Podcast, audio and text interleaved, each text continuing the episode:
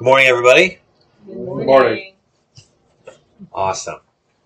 Okay, today we're continuing 1 Corinthians 13. Small chapter, 13 verses. 13 verses in the 13th chapter. Is today the 13th? That'd be kind of cool. Today's the ninth. It is. Today is the 9th. That's right. July 9th. So, love the superior way. Initially, initial thoughts for those who read the chapter ahead of time, and then we'll we'll get into reading it and actually talking about it. So, who would like to? What were some initial thoughts that you had? When I read read it, I substituted in a lot of places. I substituted the word love for the name Jesus Mm. because Jesus was our example of um, how to love one another. And so a lot of places, um, yeah, I put Jesus in there to kind of make learning more about his character. You know. Wonderful. That's true because doesn't what First John say? God is love. God is love. That's right. It originates in Him. So most most definitely, that's good. That's good. Anybody else have anything interesting?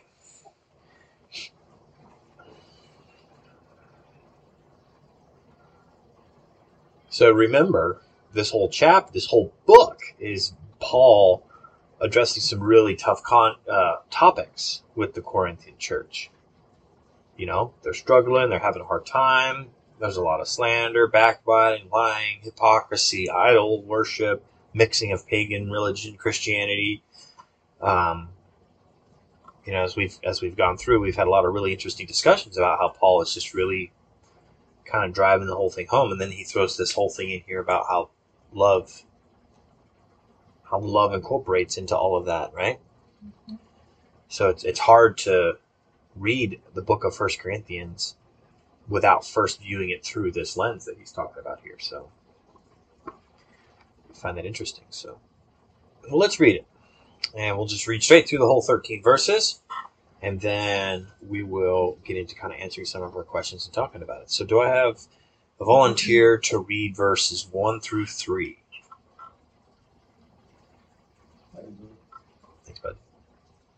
Uh, if I speak human or angelic tongues, but do not have love, I am I am a noisy gong or a clanging cymbal. If I have the gift of prophecy and understand all mysteries and all knowledge, and if I have all faith so I can move mountains but do not have love, I am nothing. And if I give away all my possessions, and if I give over my body in order to boast, but do not have love, I gain nothing. Wonderful. Someone to read 4 through 7? Thanks, Barry. Love is patient, love is kind, love does not envy, it is not boastful and not, is not arrogant, is not rude, is not self seeking, is not irritable, and does not keep a record of wrongs. Love finds no joy in unrighteousness, but rejoices in the truth. It bears all things, believes all things, hopes all things, endures all things. Thank you. Love never ends. But as for prophecies, they will come to an end. As for tongues, they will cease. As for knowledge, it will come to an end. For we know in part, and we prophesy in part. But when the perfect comes, the partial will come to an end. When I was a child, I spoke like a child. I thought like a child. I reasoned like a child. When I became a man, I put aside childish things. For now we see only a reflection as in a mirror, but then face to face. Now I know in part, but then I will know fully, as I am fully known. Now these three remain faith, hope, and love. The greatest of these is love. So let's just start at the top. What verse stood out to you? Why did it stand out to you? What are some insights that you had from it? What do you think God's trying to communicate? Verse 5. Verse 5. because I will hold a grudge forever. Mmm. And he is like 10 minutes after there's even more argument, it's done, over with. And To the next one. Oh, I make space for the next one. so good. So you're so you're talking specifically about and does not keep a record of wrongs. Yeah. That- yeah. you're not Yeah. hit me in the face with my drink. Wow. Share more. Like bad. Okay. Well, just as the, if, and we don't. Let me just preface: we don't have that many arguments. But if I go to bed mad, I probably won't remember why I'm mad in the morning, but I'm still mad, and I'm Mm. you're still on the list. Why am I like that? It's like it's ridiculous. It's downright ridiculous. And like I said, ten minutes after whatever little thing happened, he's totally over it, and then says something nice or whatever, and I'm like, I'm still mad. I'm not being nice. I'm still mad. I don't say it, but I, I feel like, why? yeah, I, I don't know. My mom was the same way, so it's something that I got from her. She was the same way. She'd been there for days. I'm not that bad. Yeah. Did you? How it be? A little bit. Oh. Since we're talking about verse five, um, I highlighted that same exact part. Does not keep a record of wrongs, and um, you know, referring to what you said, Mom, about when you kind of substituted the word love for Jesus. and we referenced when the Bible says God is love, how so many people have this distorted view of God that He is keeping a record of your sins in heaven. There's a record of your sins, so you better watch out. You better not pout. Santa, Jesus is coming to town. How's that Yeah. go? You get what I'm at with Yeah. that? So, and so they so they have this this view that if you don't ask for forgiveness, then there's that record in heaven of all your sins. But the Bible, so so wait, does God not read the words that He inspired, or how how does that work? Because love keeps no record of wrong. Mm. So how does that work? How does that fit into that view of God?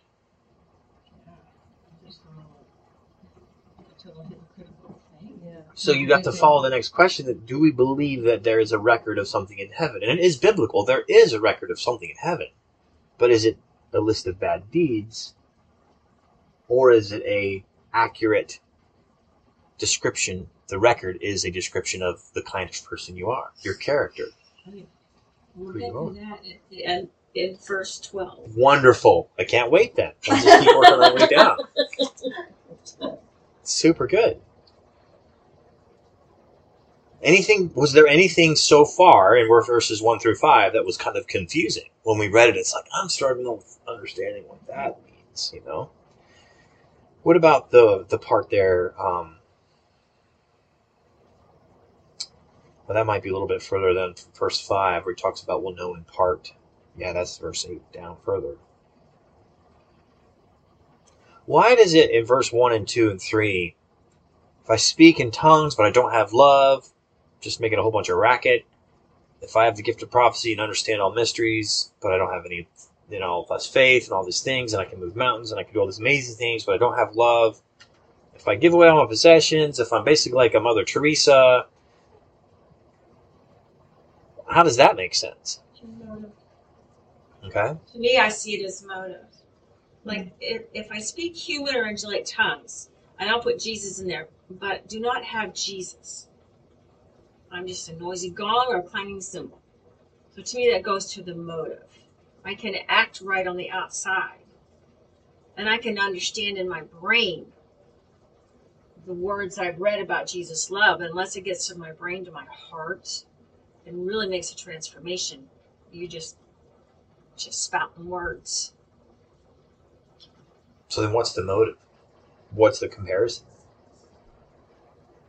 Because he's, you know, Paul's either doing it for yourself or you're doing it truly for God and your focus is on Him. He gets all the glory.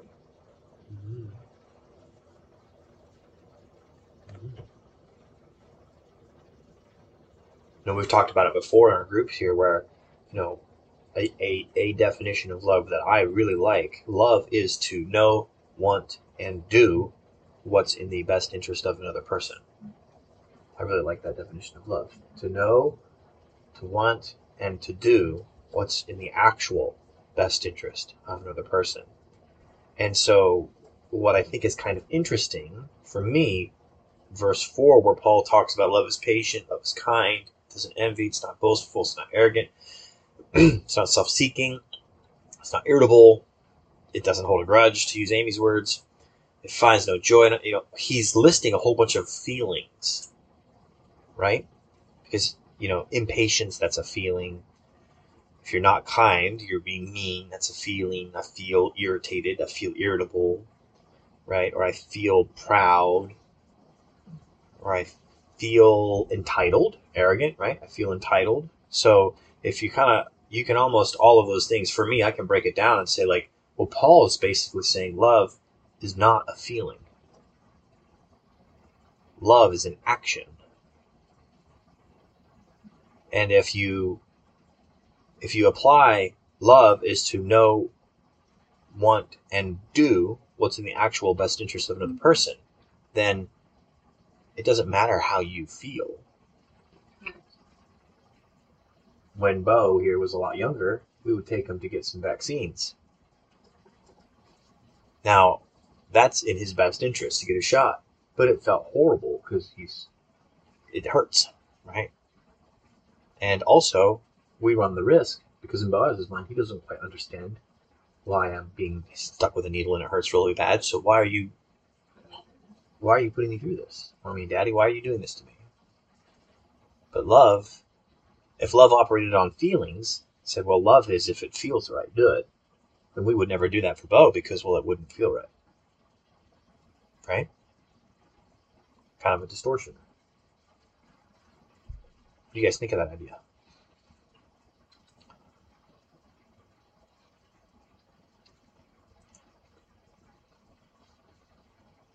A lot of thinking. So let's move down further. How about verse 8 toward the end? Love never ends. How is that possible? Love never ends. Jesus' love never ends. Okay?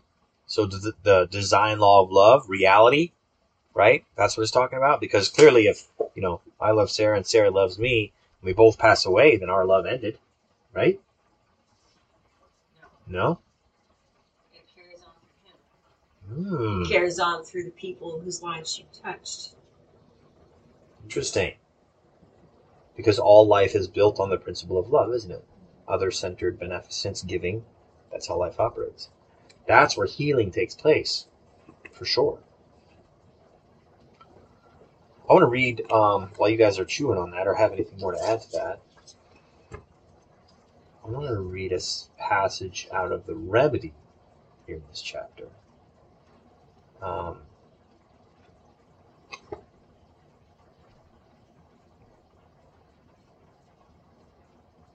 I thought was really profound.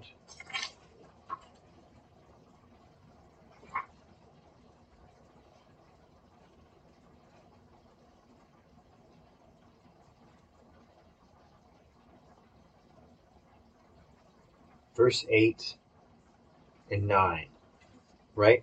This is out of the remedy. Love originates in God, and therefore will never stop and never fail. But one day prophecies will cease, talking will be paused, and human knowledge will fade. We are finite, knowing just a part of all truth, and prophecy is just a piece of a greater whole. But when God restores the universe to his perfect design of love, all imperfection will disappear. When I was a child, I talked like a child, bragging about myself. I thought like a child, focusing on the do's and don'ts. I reasoned like a child. But when I grew up, I embraced God's kingdom of love and put the childish ways behind me. I really liked how that was worded with all of that, for sure.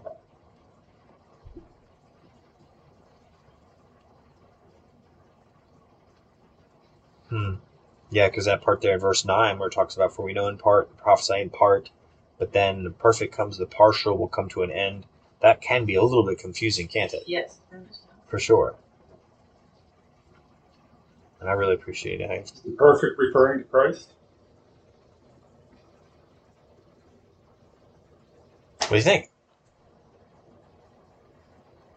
This is When the second coming comes, is that where? That's what I would Mhm, say. that's what I think that's what, read that's how I into it too. Yeah. Because he's the he's the perfect love. Yeah, I mean, um, there is only one way. From you know my opinion on that, that the only way for something partial to come to an end is for the complete to be revealed. Yeah. And so, where does say in Scripture? Fix your eyes on Christ, the author and finisher of our faith. Is Hebrews, maybe? But fix your eyes on Christ, the author and finisher of our faith, our trust, our hope. Which is also the last in verse 13 when, when Paul says these three remain faith, hope, and love. Greatest of these is love. Interesting.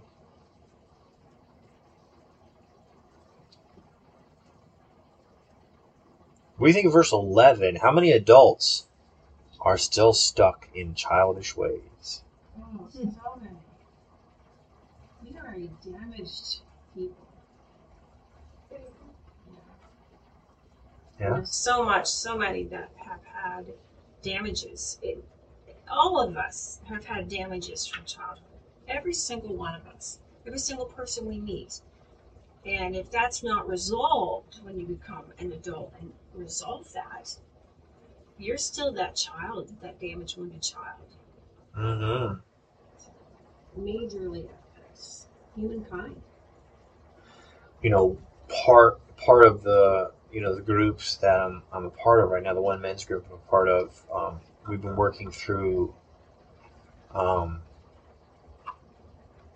with with some supervision. We're not necessarily working through it as a solo person. It's more something we share in a group, and I thought this would be really interesting to do as a church altogether. But there's a there's a, a, a, a paper that I'm working through. It's called an inside out conversation. Okay, and it's I forget how many twenty some questions are on it. So you basically are answering these questions, and it's based completely off of that verse. When I was a child, I spoke like a child, I thought like a child, I reasoned like a child. When I became a, a man, I put aside childish things. And so the whole point is to to answer the questions from the perspective as the child within.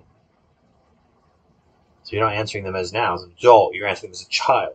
And then you come into your group your trusted group, and then you're sharing the answers to each other. Everyone's just sharing there, and through this process, it's it's it's powerful to be able to kind of like you said, go through those childish things to process that stuff, and then grow and heal from it. And I thought, wow, how cool would that be as a church to start going through some of that stuff? And I think it would be it would be a very a very powerful experience for sure you know yeah so I was sitting in, I was sitting in therapy, I don't know, four months ago. Because I've always wondered why there was a real glitch in my character, and I knew it was there. Mm-hmm. And it always bothered me for all my life. So I always never could figure out why. Why? Why am I that way? And um, I, you know, I've really been searching this year just to, to get to know Jesus more. Um, so I'm sitting in therapy that day, and all of a sudden, like this, this picture came into my brain, like, bam. And I knew the very moment, the very day, the mo- the very um, situation that tweaked my brain Mhm. in that thing. And I'm like, oh, word. And my therapist said, what? And so I shared what I had just seen, you know. And it was like, oh. So then I could understand why I react the way I do and and know now that I'm not in that situation anymore, I can I can react differently, have a different you know response. But it was like it was amazing how that just came in my brain, you know, and I I I, I could see it, I could feel it. Like, wow, wow, you know, it was like a, re- a serious revelation. Like that was a Yeah. revelation, you know, but it so made a difference for me. So made a difference for me. Yeah. Yeah, the power of sharing and, and just talking is, you know, you know, growth and healing and things like that. Like from my from my experience and understanding of it, it's not it's not like surgery. It's not mechanical. Mm-hmm. Someone's not there, you know, fixing this and tweaking that. It's it's just through through the through that through that open conversation of a safe environment where people are just sharing their insights connections are made oh and then something's triggered and then before you know it your brain whoo, and then something pops to the surface that previously was unknown to you that was triggered by by the conversations and you go whoa That's what happened. that's what happens Yeah. healing takes place in that moment Yeah. absolutely It's, it's exciting. You know. yeah Yeah. and the whole and the whole bottom line of all of that not to get too far off on this rabbit trail but to bring i guess to bring it back to our topic was in a group of loving a loving environment where people are here Yeah. they love each other they care for each other they they're willing to sit and listen and also be vulnerable That's where the end of verse 12 comes in. share your thoughts on verse 12 The very the last the last four words. I am fully known. mm. You know, and I, I, I've sat with that all this week, two weeks now, to, to, to understand. And I, I researched and some like in Psalms and in John and Zephaniah. Um, we are known. You know. So, like all those tweaks from when we're young, those are known. They're known.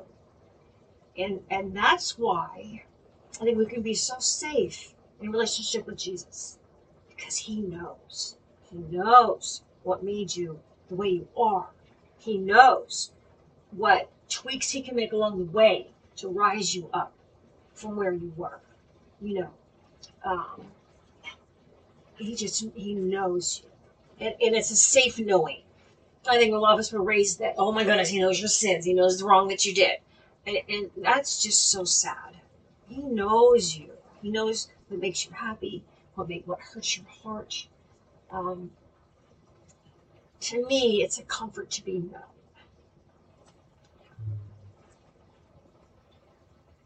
It really touched my heart. Sorry. No, yeah when we're there's a there's a powerful moment when you're talking to somebody or when you're sharing, the person you're talking with can look at you in, in sincerity say you know, me too. Yeah. yeah me I too. know. i know. Because it, it, it's in that moment where you go "I- i'm not the only one. Yeah. because so many times in our life we, we live at least in my experience I, I grew up thinking that i'm the only one no one understands. You know and then you talk to somebody and they say me too. And you go what? Yeah me too.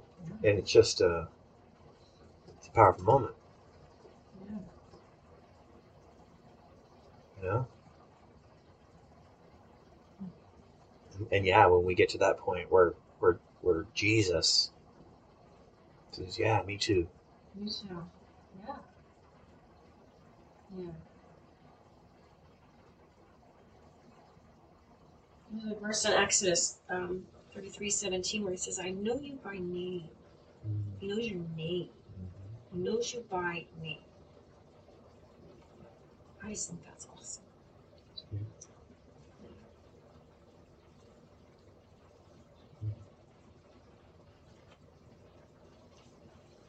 How do we finish it off with verse 13? Now, these three remain faith, hope, and love, but the greatest of these is love. And so, you know, when, when Paul brings this whole thing out where he talks about, I can do this, I can do that, I can do that, I can do this, none of it means anything if I don't have love. And he kind of boils it all down to say, but these three remain faith, hope, love. The greatest of these is love. Why did he choose those words? Faith, hope, love.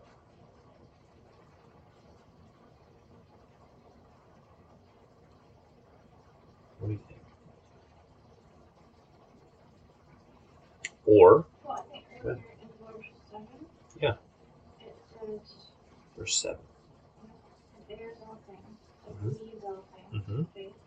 endures all things, love. Oh, nice connection there. Look at that. So, if you believe, that also means you trust, right? And in the Bible, the Greek word for faith, believe, and trust is all the same word. I think it's pistis or something like that. It's all the same word.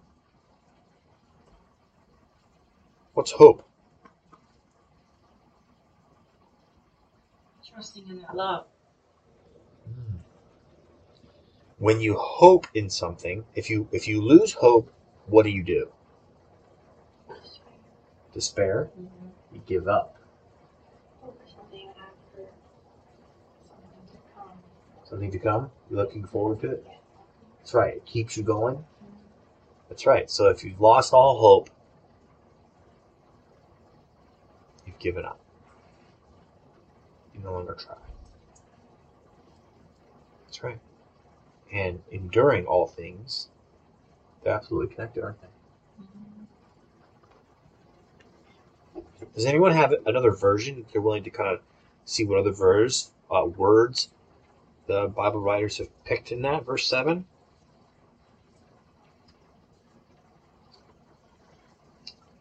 I have the remedy. Is there any other translations? We can just see how they're how they're worded. NIV. NIV. NIV too. There somewhere. Yeah. Do you have anything different, Joe? Nope. Okay. Right on. What's the NIV say? For which verse? Uh, verse seven. It always protects, always trusts, always hopes, always perseveres. So it always protects. Right. What else does it say? Always what? Always trusts, always hopes, always perseveres. Ah. I had the message Bible here for tonight. Yeah. Yeah, the remedy, you know, it's a it's an expanded paraphrase. So obviously, Dr. Jennings takes a little bit more liberties with it, but he said, "Love always protects, always heals, Mm. always restores, builds up, trusts, hopes, and perseveres." I like that. That always builds up and restores. That's good. And then verse 13, out of the remedy. So these three endure trust, hope, and love. But the greatest of these is love. So he uses the word trust in there. Yeah. Trust, hope, and love. I have written there with the NIV, it always protects. You have each other's back. Mm. Mm. Absolutely. kind of.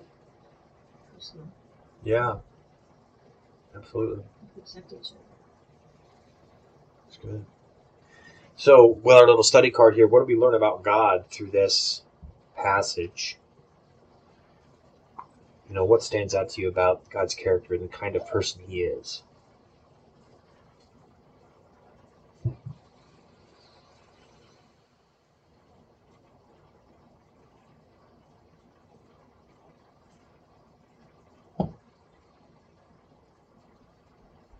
What comes to mind?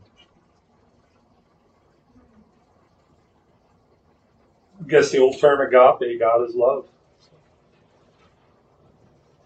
Yeah. Well, to reference the beginning of our discussion, verse 5 keeps no record of wrongs. You know? And love, res- love is restoring and love is healing. And so I personally think that this whole chapter here is an evidence that points to the kind of person God is that fits more of a medical model because a doctor has a very extensive medical record of your history but it's not a list of how many bad things you've done or whatever. It's it's a medical history that shows sickness, It's and then exactly your doctor knows you. He's got a history, and in that medical record, it will show the history of illness, and then it will show when you started taking the medicine, and then it will show a history of your recovery and getting better. The record never goes away. It's the story of your life. And the record will either show that you took the meds and got better, or meds were prescribed and you never took them and you got worse. Right? The doctor doesn't hold it over your head. It's just, it's reality, is what it is. And so that's where I feel that this chapter really puts some evidence against this, you know, legal view of God that he's up there, you know, God's always watching, so be careful what you do. I think this is a, a strong evidence against that.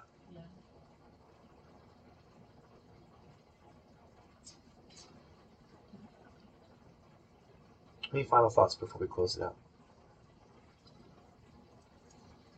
To answer our last question, based on our, this discussion, this passage, what do you think we should change in our life this week?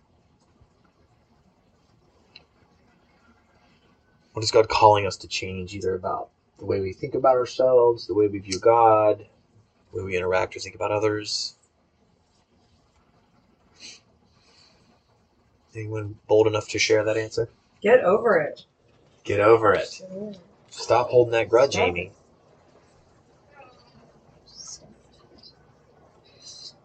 I wrote, the sentence I wrote was stand tall and know that you are known.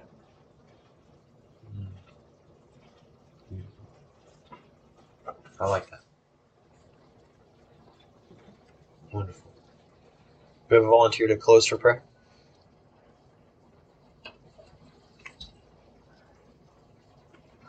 Let's bow our heads. Heavenly Father, we just thank you so much for this conversation. Thank you that the truths revealed in this passage have the power to heal and restore and to shape lives. Thank you for the work you're doing in our lives to grow us up to be like you, to prepare us to receive you one day soon. And thank you for the, for the sacrifice that you willingly chose to be able to heal us and restore us. Pray for your Holy Spirit to bless us on the rest of this day. And may we remember this conversation and the words that you've written down for us. I pray these things in your name. Amen. Amen.